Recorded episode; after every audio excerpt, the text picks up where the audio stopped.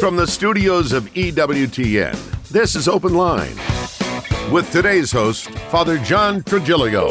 In North America, call toll free 1 833 288 EWTN. That's 1 833 288 3986. Outside North America, call 1 205 271 2985 or send an email to openline at EWTN.com. A tremendous Monday to each and every one of you. Thanks so much for tuning in to EWTN's Open Line. Father John Trigilio is in the house for the time being. Waiting to take your phone calls. The number to be on the program is 833 288 EWTN. That's 833 288 3986 if you're outside the United States and Canada. That number is 1 205 271 2985. And we'll even put you straight to the front of the line at 1 205 271 2985. You can always send us an email. That email address is openline at EWTN.com. I'm Jack Williams, Michael McCall producing the program. Your call screener is Matt Gubensky and Jeff Burson handling our social media efforts. So if you're watching us on YouTube or Facebook Live, you can type a question into the chat window and it may find its way to us by the end of the program. And our host, as he is every Monday, Father John Trigilio. And Father John, growing up in the Midwest as I did, um, we certainly knew there were things in the air during the changing of the seasons because we would, you know, feel it physically. Um, when I moved to Alabama, I learned that you can actually see the pollen. Uh, I have a, a, a photograph. We had some, my late wife Susie and I uh, had some glass top patio furniture out on a deck, and I, I wrote pollen, what pollen, in the pollen that was on the top of the table. And I post that picture to friends and family this time of year, but the uh, I didn't know there was pollen in Maryland. Well, actually, I got the snootful when I was in California. Ah, well, there you go. That happens. It's so They rained for two weeks and everything popped out. being the trooper that you are, uh, letting nothing stop you. I'll, I'll try not to make you laugh because I know that that's not Yeah. that's not a good situation when you're uh, feeling the way that you are. We've got some emails here. One is from Sabeth, and she says, "Hello. When we venerate the cross on Good Friday, should it be a cross or a crucifix? We had a cross. Ah. Well, there was a time when I was newly ordained back in 1988. Uh, I'll be celebrating 35 years of priesthood this coming May. When we were newly ordained, there was a, a push to just have a cross. And uh, I remember having a discussion with the pastor about that. But then that was revised, and uh, communication came from the Vatican saying that it should be a crucifix. I know some parishes still use the cross, but um, you know it'd be better if you have a crucifix because that's the whole essence of Good Friday is that Jesus died on the cross, and as Catholic Christians, that's a, a perfect symbol of uh, His sacrificial love for us, and uh, so I would say that that would be the better way to, to do it. 833-288 EWTN's our toll-free number." Um, Steve says, "Is it sinful to throw away religious printed material?" such as an Advent or Lent prayer book, church calendar with religious images or prayer cards? Well, um, uh, religious books um, are a category by themselves. Certainly, uh, a Bible, uh, any statues of medals, uh, they should not be just thrown out in the trash. Uh, they should be buried or, uh, you know, uh, given to the local parish, and they can uh, dispose of them. Uh, a book like a prayer book, um, I know sometimes people just inherit them. Um, someone in their family dies, and there's all these prayer books and that, it may not be logistically feasible to have them all burned. Um, I would not consider that uh, sacrilegious if someone uh, threw those away, but uh, certainly you would want to treat the Bible uh, as something special, and I would not want to ever do that. So uh, a Bible would be in the same category as a statue or medal in my estimation. Um, Justin asks, why do Catholics require and encourage infant baptism despite it being a sacrament of faith? Well, it, it's a sacrament of faith, but the faith is given to the child, even though the child is not cognizant of the fact that they're getting the gift of faith. In the same way, the child was given a name uh, by mom and dad, and they had no participation in that decision. Uh, likewise, their nationality, their legal status as a citizen was given to them without their consent, so to speak. And at some point, when they're a full grown adult, they can renounce that. They can have their name changed. They can renounce their citizenship. Uh, they can, God forbid, re- you know, renounce their, their, their faith. But they need some identity growing up. And most of all, the sacrament of baptism uh, washes away original sin. It makes one a child of God. It's an infusion of sanctifying grace and allows you to receive the other sacraments. So to deprive the the child of the sacramental grace of baptism, which would then prevent him from receiving the Holy Communion and receiving the sacrament of penance and confession, prevent him from getting confirmation. All these things uh, make it quite clear that it's to the child's advantage uh, to be baptized. And we see this in the scripture when it said whole families were baptized, not just the adults, but even the children. All right. Do you have put your ecumenical biretta on, please? Oh, I got one nearby. Gerald writes in Is it true that all denominations work together to build up the Church of God? Um, I would say to an extent. I mean, uh, certainly um, Dominus Iesus, uh, that um, uh, Pope Benedict uh, was instrumental in, in, in writing, makes it clear that outside the Catholic Church, other Christian communities participate to a degree uh, in the spreading of the, of the kingdom. Certainly, um, you know, they have sacred scripture. We have sacred scripture and sacred tradition. Um, we have seven sacraments. Uh, most of them basically have two. Um, there's the belief, certainly the, the shared belief that Jesus is the Son of God, our belief that he rose from the dead. So there are ways in which the other Christian communities can participate in that. It's just that in the Catholic Church, we have the fullness of grace and the fullness of truth. And the other churches participate to a degree insofar as they uh, participate in that. Edward wants to know if we have a personal relationship with the saints. Uh, we can and we should have a, a relationship with the saints because they're human beings. In the same way, I would have a relationship with my mom or dad, my brothers or sisters, neighbors, friends. Um, the saints are what we call friends of God, and there are spiritual brothers and sisters.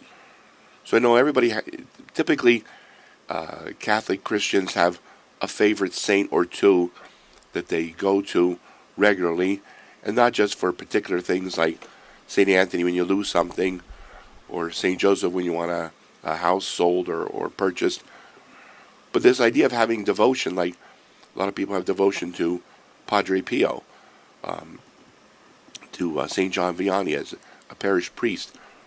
So having a personal relationship with a particular saint again, in no way, shape, or form diminishes our relationship with Jesus because we believe the saints are in heaven and are enjoying, enjoying the beatific vision. So they're personal friends of Jesus as well. And then Kim wants to know. Um, this is the, we'll get this one for the month out of the way. Here is uh, she wants to know if it's okay for a Roman Catholic to attend a same-sex wedding or Pride festival. No. That's the simple answer is they should not go to these things because your attendance can convey the wrong idea that you condone, that you support that. Uh, now that being said, that doesn't mean that you know we show any animosity, disrespect, or hatefulness to people that uh, disagree with us. But at the same token, um, you know we have to follow the, the laws of the church and the natural moral law. 833 288 EWTN is our toll free number. It's a free telephone call anywhere in North America. 833 288 3986. Straight ahead, we'll talk to Richard in Ohio, Martina in North Dakota, Linda in the great state of Nebraska, Callie is in Arizona, Joel in Waterloo, Iowa, Layla in the great state of Minnesota, and hopefully we will talk to you as well. 833 288 EWTN. That's 833 288 3986. And if you're outside the United States and Canada, we'd still love to hear from you. That number is 1 205 271 2985. It's EWTN's Open Line Monday with Father John Trigilio.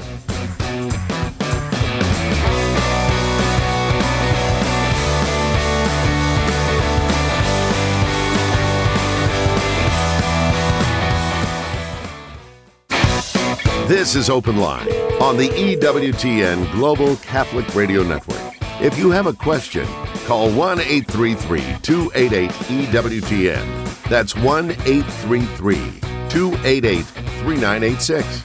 Outside North America, call 1 205 271 2985. Or send us an email to openline at EWTN.com. EWTN's Religious Catalog is your online destination for gifts and holy reminders. Buy Catholic, shop EWTNRC.com today and receive regular emails from EWTN.com's religious catalog. You can just simply visit EWTN.com and click on subscribe. 833 288 EWTN is our toll free number. 833 288 3986. First up today is Richard in Cleveland, Ohio, listening at EWTN.com. A first time caller. Richard, you are on with Father John Trigilio. Hi. Uh, my question is since uh, St. Dominic and others uh, never ate meat or anything cooked with meat, could uh, veganism, veganism uh, dispose us for a closer union with Christ? Um, I wouldn't say that it does uh, de facto. There's nothing intrinsically um, wrong with, with eating meat or, or fish. It's just that some saints uh, made that uh, personal uh, mortification uh, choice. But then there's been other saints who certainly have, have ob- not observed that, who have eaten meat, have eaten fish. Um, obviously, they kept the laws of fast and abstinence when required. So I would not make a spiritual uh, extrapolation on uh, veganism or vegetarianism or anything like that. Um, you know, if someone's motivated to go in that direction, that's fine. But uh, you know, other people, and I think even uh, uh, doctors would advise too, especially you know, uh, if, if the lady's pregnant with a child, they want them to get them all the nutrients. I know we have some seminarians here who are avid hunters and fishermen and I know they they're close to the Lord, uh, and they're they're enjoying the the copious fruits there. Thanks so much, Richard. We appreciate the phone call today. That opens up a line for you at 833 288 EWTN. That's 833 288 3986. We head next to Beulah, North Dakota. Martina is listening on Real Presence Radio. Martina, you're on with Father Trigilio. Hi, thanks for having me on. Um, my question today is kind of a broad question. I've recently been speaking with some Mormon missionaries in my area, and I was just wondering if you have any advice on how to converse with them and share our rich Catholic faith in a limited amount of time. Oh, that's a good question. Yeah. Um, I don't know if I have an answer to, to that question. Um, interesting enough, you know, the the the Church of Jesus Christ of Latter Day Saints, the Mormons, have uh, one of their local headquarters right across the the way, maybe a couple hundred feet from the uh, Diocese of Harrisburg. Our um, diocesan offices there, and we have a nice, amicable relationship with them. Always very friendly. Um, when you've got Mormons coming to the house, I mean, certainly if you want to open up a dialogue with them, have a discussion. Um, the thing to keep in mind is you know, they regard the Book of Mormon on equal uh, footing as sacred scripture, the Bible, and we as Catholic Christians obviously uh, don't uh, embrace that. Um, certainly, um, Protestant Christian wouldn't, wouldn't, embrace that either. Uh, they certainly regard Jesus as someone um, holy, and uh, their idea of the Trinity is is so different that that's why um, many years ago, I think it was 20 years ago, uh, the Vatican de- declared that Mormon baptisms were invalid because they almost believed in the, the three gods as opposed to one God and, and uh, three persons and one God. So, uh, what kind of discussions can you have? Well, certainly where we can share. Um, they believe in this that the scriptures, the Old Testament and New Testament, are are valid. It's just that they add on to that of the Book of Mormon. So certainly looking at uh, sacred scripture, uh, the the foundation of the church, uh, thou art Peter, upon this rock I'll build my church. Jesus saying, you must eat my flesh and drink my blood. Uh, these are all things that uh, certainly would be a springboard. Um, I know there's a number of books out there, Mormonism and uh, the Catholic faith. So I would suggest, you know, reading one of those that might be a big help to you. Yeah, and also another good thing you might want to do is if you visit uh, EWTN's uh, website at EWTN.com, if you click on the search tab, we have some very good shorter articles about uh, the core beliefs that the Mormons share and, and how you might address those with them. And also, the good folks at Catholic Answers have got some good tracts on uh, how to speak with Mormons as well, and you can find their material at Catholic.com. God bless you, Martina. We'll keep you in our prayers for sure. 833 288 EWTN is our toll free number. 833 288 3986. Linda lives in Omaha, Nebraska, or at least she's calling us from Omaha, Nebraska. I shouldn't assume too much. She's listening on Spirit Catholic Radio. Linda, you're on with Father John. Hi, Father. My question is when Jesus was going through his passion and his mother was there, did she know he would be raised up, rose up three or four days later, or did she not know that? Okay, that, that's a very good question. We do not know to what extent the Blessed Mother had uh, details. Certainly, Jesus had prophesied that you know, he would die and on the third day rise again. So this would not have been a secret. Uh, certainly, Our Lady would have heard that, certainly from his own lips, but also from his disciples. She was certainly friendly with um, with the apostles and the disciples. Um, to what extent, I don't, I can't envision that she was there looking at her sundial or hourglass or something, saying, "Oh well, we only have." So many days left, and then he'll he'll be back. Yet I'm sure she was aware of that, and on any good mother is going to certainly be filled with sorrow and anguish and grief at the death of their child, even though they will know, like Martha and Mary were, were distraught at the death of Lazarus, and yet both of them said, We believe in the resurrection of the dead. So I don't think that takes away from Our Lady's sorrow um, knowing that her son would, would rise from the dead. So I certainly believe that, that she knew that, um, but she certainly uh, has a truly human nature like you and me, and certainly a, a motherly heart. So I'm, I'm definite that she was sad on Friday and Saturday, and then Sunday rejoiced with, with the rest. God bless you, Linda. Thanks so much for the phone call today. 833 288 EWTN. That's our toll free number. It's a free phone call anywhere in North America. Next up is Joel in Waterloo, Iowa, listening uh, at EWTN.com. Joel, thanks so much for holding. Welcome to the program. Thank you very much. I appreciate the chance to ask my question. And hello, everybody. Father, what is the. Uh, uh, difference between drink, drinking blood in the Old Testament and drinking Christ's blood? Okay, well, um, Christ's blood is obviously something sacred because he is a divine person, and he told us to drink his blood, to eat his flesh. In the Old Testament, the drinking of human blood um, was forbidden because there had been no purpose to it, and it would have no effect. And in fact, um, in Old Testament times, even at the time of Christ, there were some pagan rituals where the drink of human blood was part of uh, idolatry, uh, pagan worship, um, which is forbidden by the first commandment. Jesus, in giving us his precious blood, the beauty is that we do drink his blood, but it's under the appearance uh, of wine. It looks like wine, it tastes like wine. Um, again, that's not just an accident that allows us to do this easily, but also so that nobody would confuse and say we need to have uh, human sacrifices. Uh, human sacrifices uh, do nothing, but the sacrifice of Jesus, because he's God and man, was was efficacious. It was salvific. Uh, it redeemed mankind. Does that help, Joel?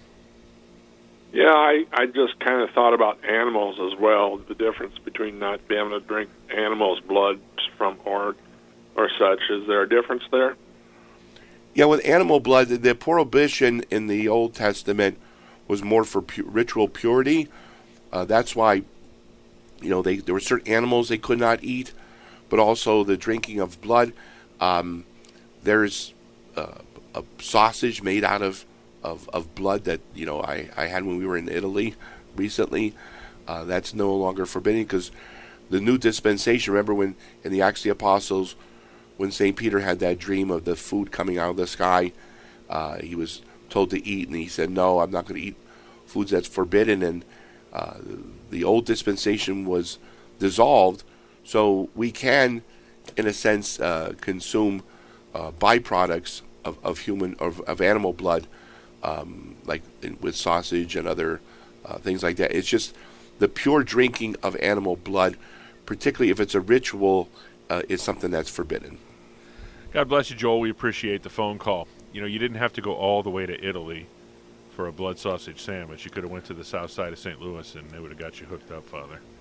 Not as fresh. The great, uh, yeah, the great St. Louis Cardinal Stan Musial used to tell the story about that when his contracts back in the day were coming due, he would go out to lunch with Mr. Busch and have a blood sausage sandwich and sign a new deal. so, 833 288 EWTN is our toll free number, 833 288 3986. Um, Layla is a first time caller in the great state of Minnesota listening on Real Presence Radio. Layla, you're, or Leah, excuse me, you are on with Father Trigilio. Hi, Father. Um. I have kind of a silly question, but I've always wondered this, and I've been waiting for people to ask, but they haven't. Um, you know, when they say uh, when Jesus comes and he's going to uh, raise the dead, um, what if the people have, you know, that died have tattoos on their body? Does that affect their risen body? Uh, no, because um, when Jesus comes back, presumably the people who have died who had tattoos, they've turned to dust. There's no tattoo left at all. Um, any blemishes, scars, uh, the resurrected body, the glorified body, and that we're speaking of the ones who the souls are in heaven.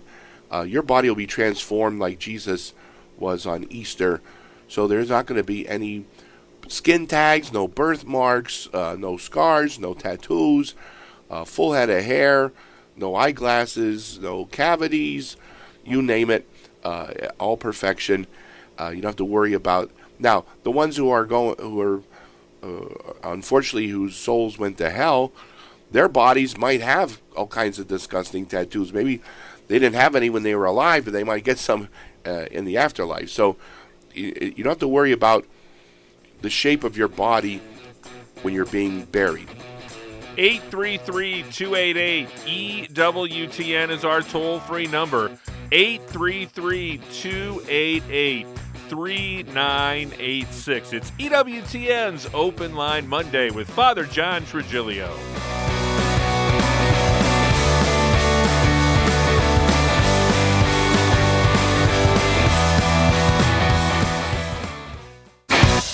This is Open Line on the EWTN Global Catholic Radio Network.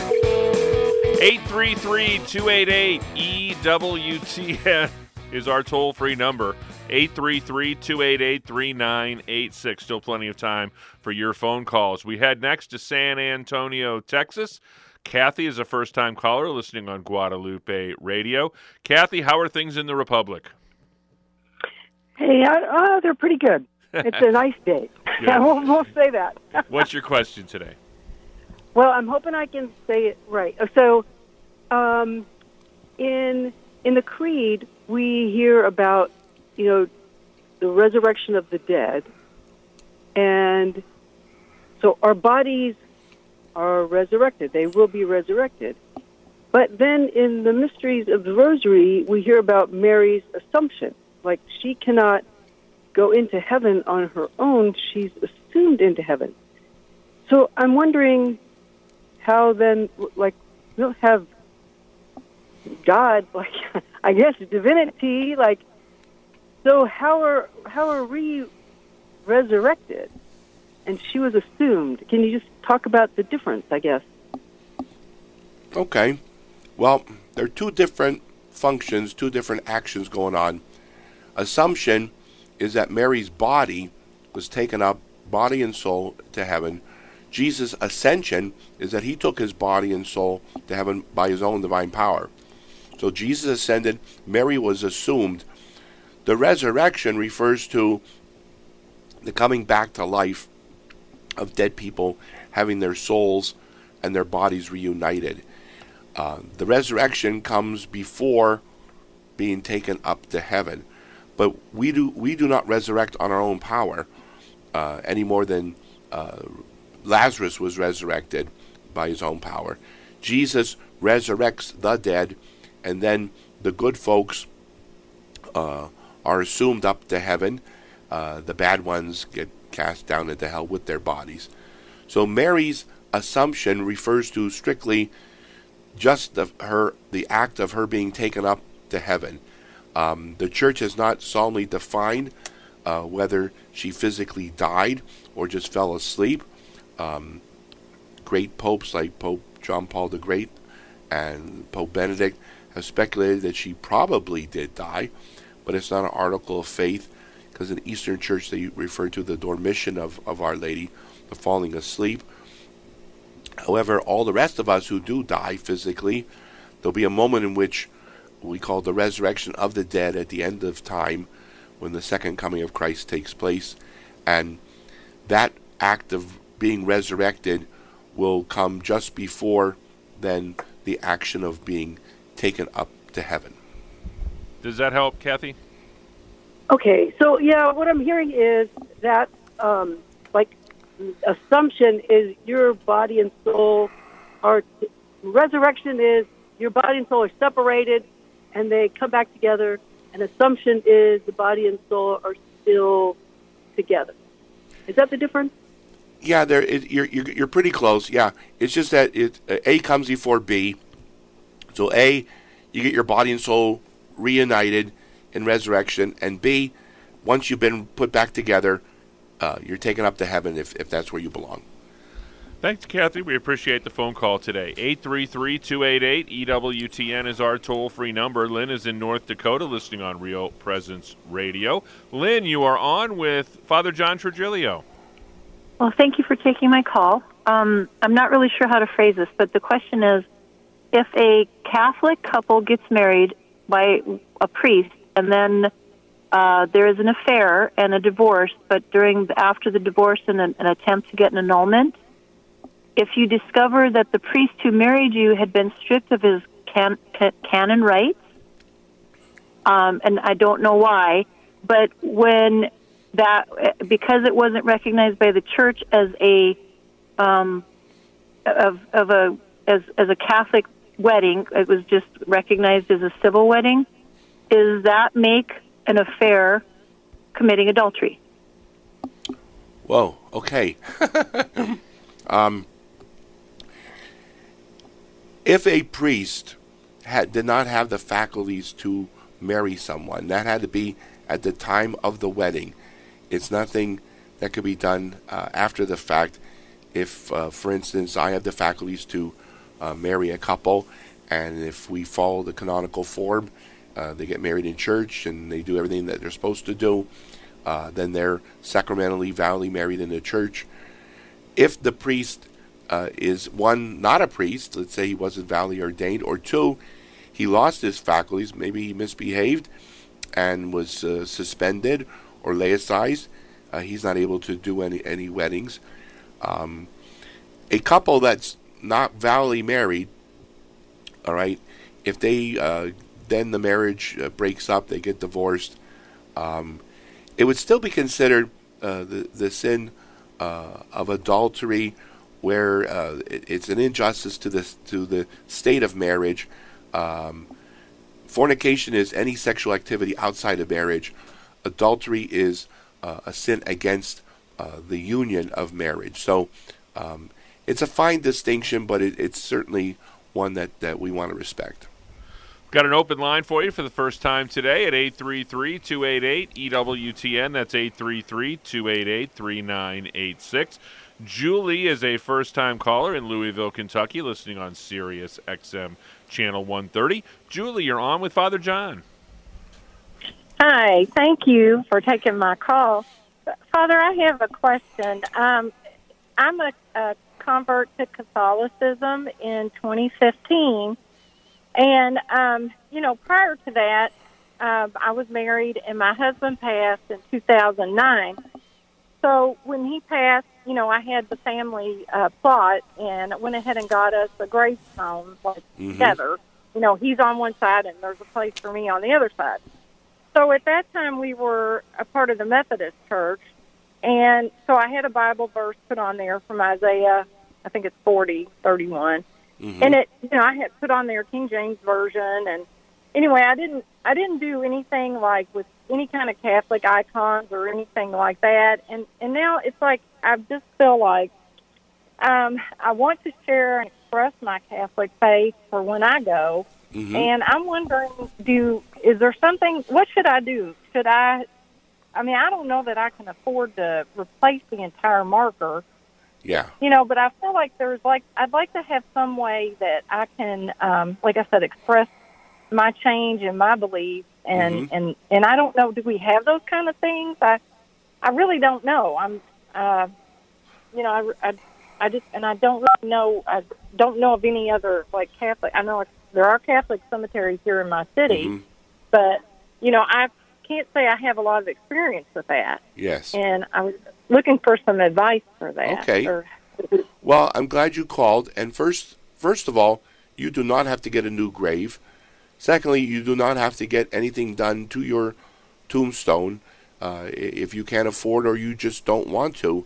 You're not obligated to put any particular symbols or verses on there. Uh, you got that uh, stone in, in good faith, and at the time, you know, you were uh, of the Protestant Christian faith. Um, no, no problem there. Now, if you want to add something, uh, maybe uh, a, a, a statue of Our Lady can be added there, or um, a symbol uh, of of the Catholic faith, maybe a little rosary or something like that. I know they can go to the cemetery and add things to the stone. You don't necessarily have to go through the whole expense of having the whole thing redone. But if that's even too costly, you could still add things uh, things to that area. A lot of cemeteries allow you to put a small statue there, or you can have, like I said, a, a rosary either etched into the stone or maybe applied to it. But even if you don't do that, that's considered a, a proper grave. You do not have to worry. You're not doing anything wrong uh, in being uh, in, interred there.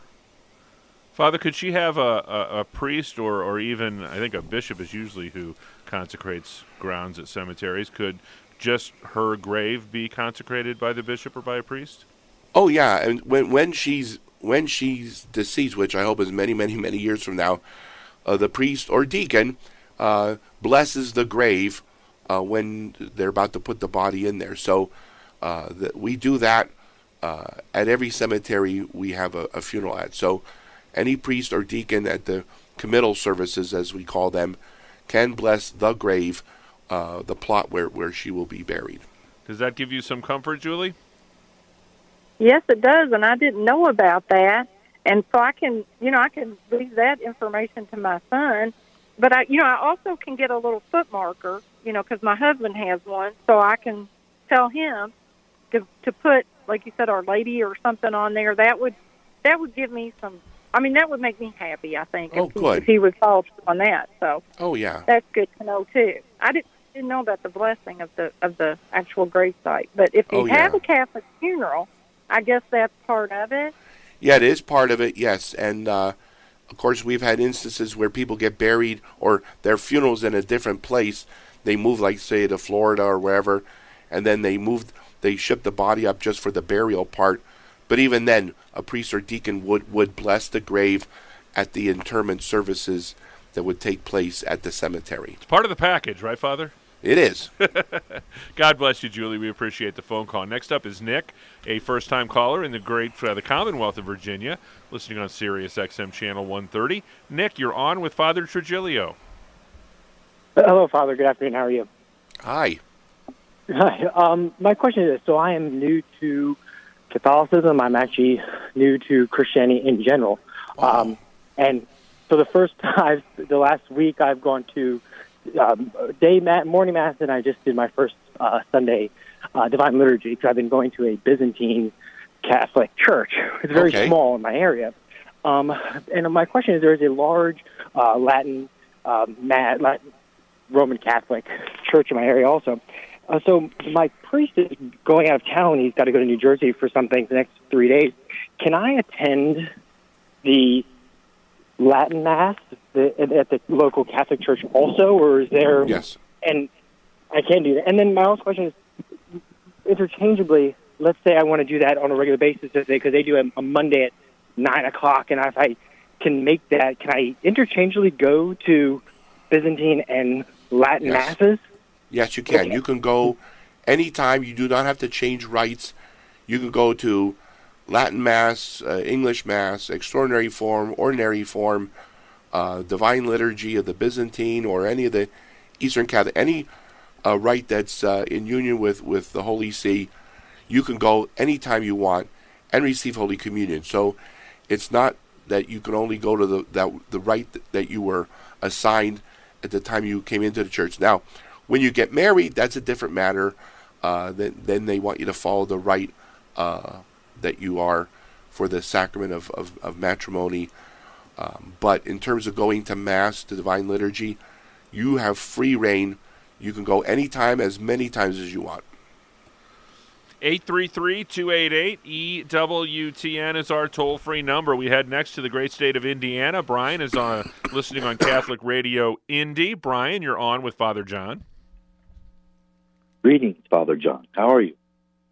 Okay, so Yes. Uh, can you guys hear me? Okay. Yeah, go right ahead.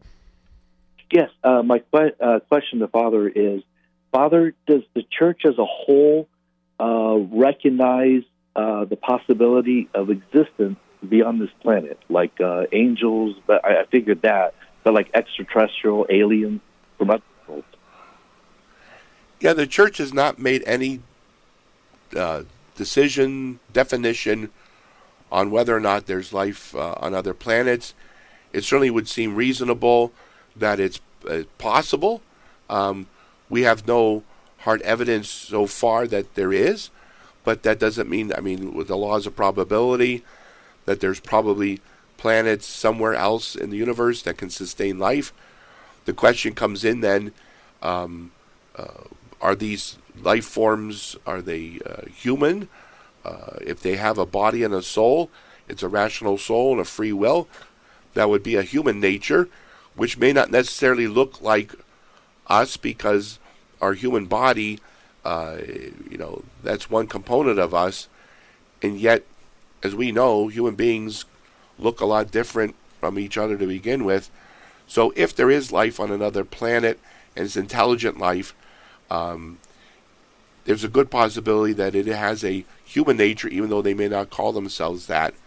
Um, then the whole question of, you know, did Jesus die for them? Those are all speculations, which we only have to really worry about when they do finally establish that there is intelligent life uh, out there. But there's nothing that would contradict um, Catholic dogma or doctrine on that.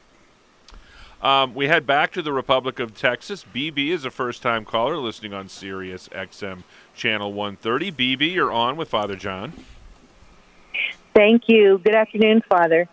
Um, I was recently in El Paso, um, another wonderful city in Texas.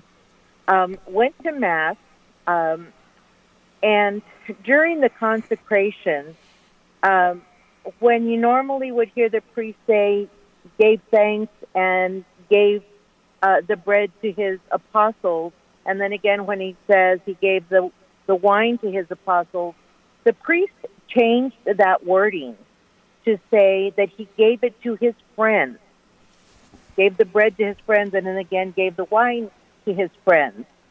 My understanding is that the priest is not supposed to change the wording of the Mass and especially not of the consecration. So I've been going crazy wondering if this has, if this is okay or if the changing of that wording has uh, invalidated the consecration or am I just getting upset for nothing? Say Yes, the black, um, do the red. Um, first of all, the priest is not allowed to change the words, but for validity, for it to be a valid Mass, for it to be a valid Holy Eucharist, that the transubstantiation takes place, the minimum is that the priest must say, This is my body, uh, this is my blood. Now, um, with those other words that you were talking to, um, there was, I believe, uh, in some of the Eucharistic prayers outside the, the four we generally know, there was a translation that used the word friends instead of his apostles. Uh, that was approved by the Holy See. So that's if that was the prayer that the that the um, priest was using, uh, then there's nothing wrong with that.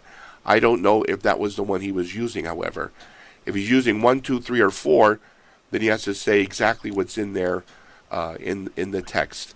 Um, now, if he's using some of the optional ones, because there is there are two uh, Eucharistic prayers for reconciliation, and there's some other Eucharistic prayers for various needs. I believe that there's like four of those.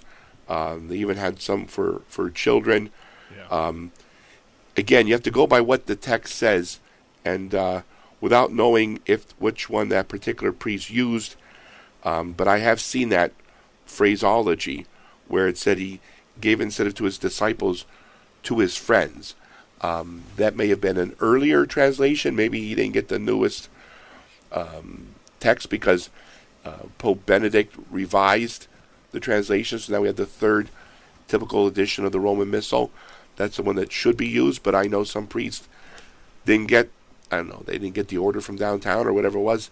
They're still using the the uh, older one, but um, so I would not be too worried or concerned. But ask the priest. There's nothing wrong with you saying, Father, I just noticed. You know, uh, what what prayer are you using? If if you do this in a very nice, uh, kindly way, without it automatically sound like, Hey, what's the matter with you? Are you doing something illicit here? Um, it may not be illicit. So nothing wrong in asking him. You know, there are there are a bunch of prayers out there, Father, aren't there? Approved Eucharistic prayers. There, like I said, yeah, you got the first four that we're t- we're familiar with. You got two reconciliation ones. You've got four various needs, and then there's uh, I think two uh, uh, for children. Yeah, I've, that's I've- just in the Latin have- rite. Yeah, I've heard this verbiage uh, several times at like all school masses, at parish schools. Uh, so it may be in conjunction with one of those, uh, one of those masses for children. God bless you, Yeah. BB. We appreciate the question. 833-288-EWTN. That's our toll-free number, 833 288 3986. Anna is a first time caller in Miami, Florida, listening on the EWTN app. Anna, you're on with Father John. Hi, Father John. Thank you. I have a question. Is um, when Jesus was crucified, he had the good thief and the bad thief. And he told the good thief that on this day you will be with me in paradise. And um, my aunt and I were back and forth because in the creed it says when he's died, buried, and on the he went he died, he went to hell. He died, buried, went to hell, and then was on the third day rose again. So did the good thief go to hell? with Jesus, or did Jesus spend three days in hell and then go to? Uh, well, um, uh, first we want to make the distinction that uh, when the creed says he descended into hell, it was not the hell of the damned where the devil and the reprobate lived. This is the hell of the dead. So, like where Adam and Eve were, and Abraham, and even good Saint Joseph, nobody could get to heaven until uh, Jesus died. Now, his death on the cross is what won us salvation. So, the good thief could have, I mean, chronologically, gone to heaven that very day because Jesus saved the human race on Good Friday. Uh, or he could have waited until um, our Lord let everyone out of, of the bondage of, of death. Um, you know, the church has not been too specific on chronologically exactly at what moment. He just said, You'll be with me this day. Uh, is it a day 24 hours? Uh, you know, it, it, the word day can have, have, have a couple of, of meanings there. It's not necessarily a, a chronological 24 hour uh, concept there. But yes, our Lord is the one that allowed him to get to heaven, and he's the one that freed all those who were waiting to get to, get to heaven. Uh, Linda is in Corpus Christi, Texas. She is a first time caller listening on Guadalupe Radio. Linda, you're on with Father John. Yes. Um, my husband died a year ago. He was buried at the Veterans Administration Cemetery, and we had a mass at church, and then a deacon came to the VA cemetery and conducted a service, uh, not right at the grave site. They have a little area for gatherings at the at the cemetery, but not at the grave site at the grave itself. That was not allowed, is not ever allowed there. And I don't know whether uh, it's necessary to inquire about uh, having a priest or deacon bless the grave itself. That's my question. Okay. No, that's a very uh, logical uh, inquiry because, you know, I've done a number of funerals uh, when I was in the, my diocese of Harrisburg. We have um, um, a veterans um, Fort Indiantown Gap. We have a veterans uh, cemetery up there, and I know people, friends of mine, priests who are in the Arlington. They've been to the um, Arlington uh, Cemetery there. Um, typically, uh, the bishop or a priest will bless all uh, the Catholic graves at one time when you have such a, a, a structure as, as, a national cemetery. Um, because, as you said, uh, they're not allowed to go directly to the individual plots. Uh, so there's a generic blessing that's made upon all the, the, the Catholic graves there. Uh, that being said, when um, at any time, if you still want, I'm certain I'm certain any priest or deacon who's available would be more than happy to go sometime during the year and bless the grave individually too. It's not necessary, but I know uh, if I had the time and opportunity, I would be happy to do that for anyone. And just in the minute or so we have left here, Father Beth writes in I recently went to a Catholic church that had low gluten hosts and alcohol free wine for the celebration of the Eucharist. Does this affect the Eucharist in a negative way? Does it matter? Uh, no, there has to be some very negligible uh, content of gluten, and it cannot be just non alcoholic wine. It has to be mustum, which is the grape juice that's used by vintners to make wine. So there's a very, very small amount of uh, alcohol in there because otherwise it would just be grape juice. But uh, that's what's considered valid matter. And in 45 seconds, tell Daniel how he can explain that the early church was the Catholic Church. Because thou art Peter, upon this rock I'll build my church, and the successor of St. Peter is the Bishop of Rome. there you go. Very, uh, St. Thomas would have been proud of you right now, Father, with that. Thank uh, you. With that explanation. Um, the. Um, even Deacon Harold Burke Sivers, our good friend, will ask Siri who founded the various denominations of the churches, and they'll give uh, she'll give him names of various men at various times, and then he'll ask her who founded the Catholic Church, and she'll tell him Jesus Christ. So wow.